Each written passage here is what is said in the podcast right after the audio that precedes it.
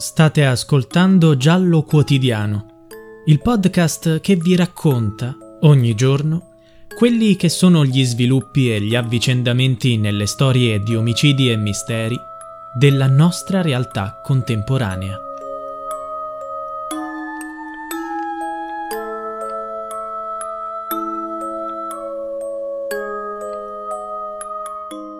Roberta era appassionata di yoga e di discipline orientali.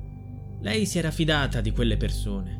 Se provavamo a dissuaderla dal seguire il suo santone, lei troncava il discorso. Adesso questa sentenza dimostra che loro l'hanno uccisa, anche se io credo l'abbiano fatto volontariamente.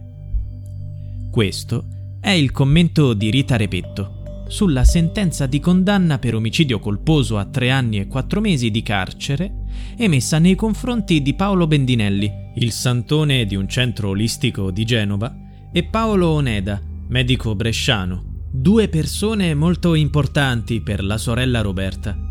La donna, un agente immobiliare quarantenne di Chiavari, è morta per le conseguenze di un intervento chirurgico a un neo, praticato da Oneda presso il centro olistico Anidra di Borzonasca, di proprietà di Paolo Bendinelli. Le indagini hanno appurato che la donna è stata operata su un tavolo da cucina del centro e, poiché non è stato effettuato alcun esame istologico sul neo, nessuno si è reso conto che si trattava dell'inizio di un tumore e la donna è poi morta. Roberta Repetto è stata curata per due anni con tisane zuccherate e meditazione, seguendo le indicazioni del medico bresciano dirigente del reparto di chirurgia generale dell'ospedale di Manerbio del Garda e dal Santone Bendinelli. Il giudice di Genova ha assolto la psicoterapeuta Paola Dora.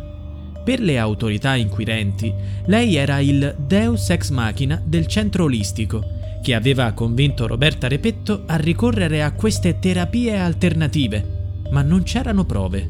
Allo stesso modo, il magistrato ha ritenuto che l'omicidio di Roberta non fosse volontario, ma colposo.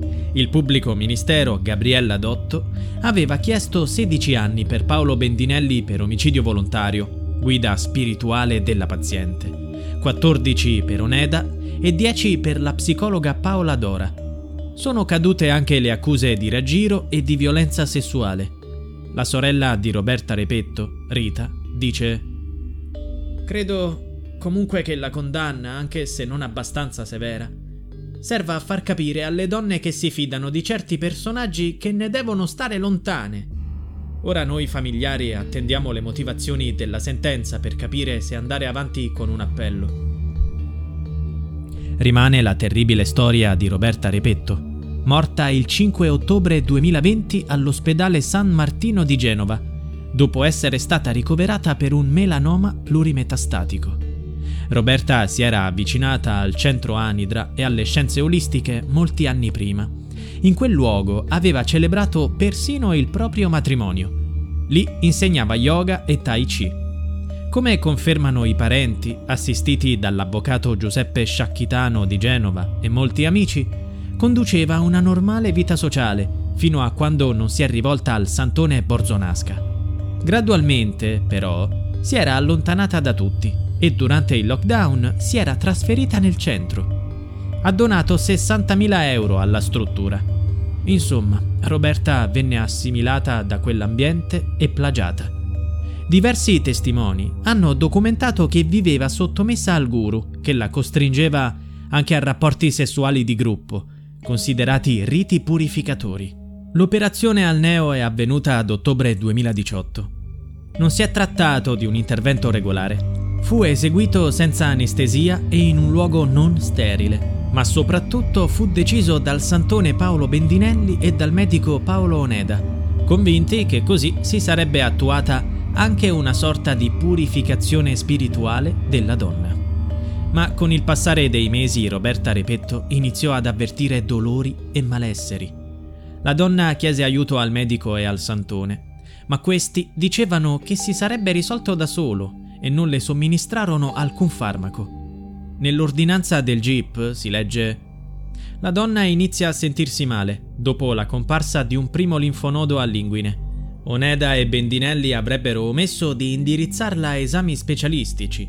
La rassicuravano e l'invitavano alla meditazione, prescrivendole tisane zuccherate. Alla comparsa di un altro linfonodo, la persuadevano che la guarigione sarebbe stata prossima. Quando i genitori di Roberta si accorsero che era malata, la portarono immediatamente all'ospedale di San Martino, ma purtroppo era troppo tardi. Dopo la sua morte, la famiglia ha presentato una denuncia.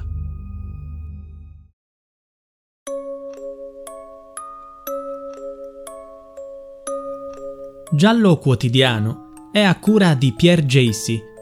Se vuoi, puoi supportare il progetto con una piccola donazione al link in bio.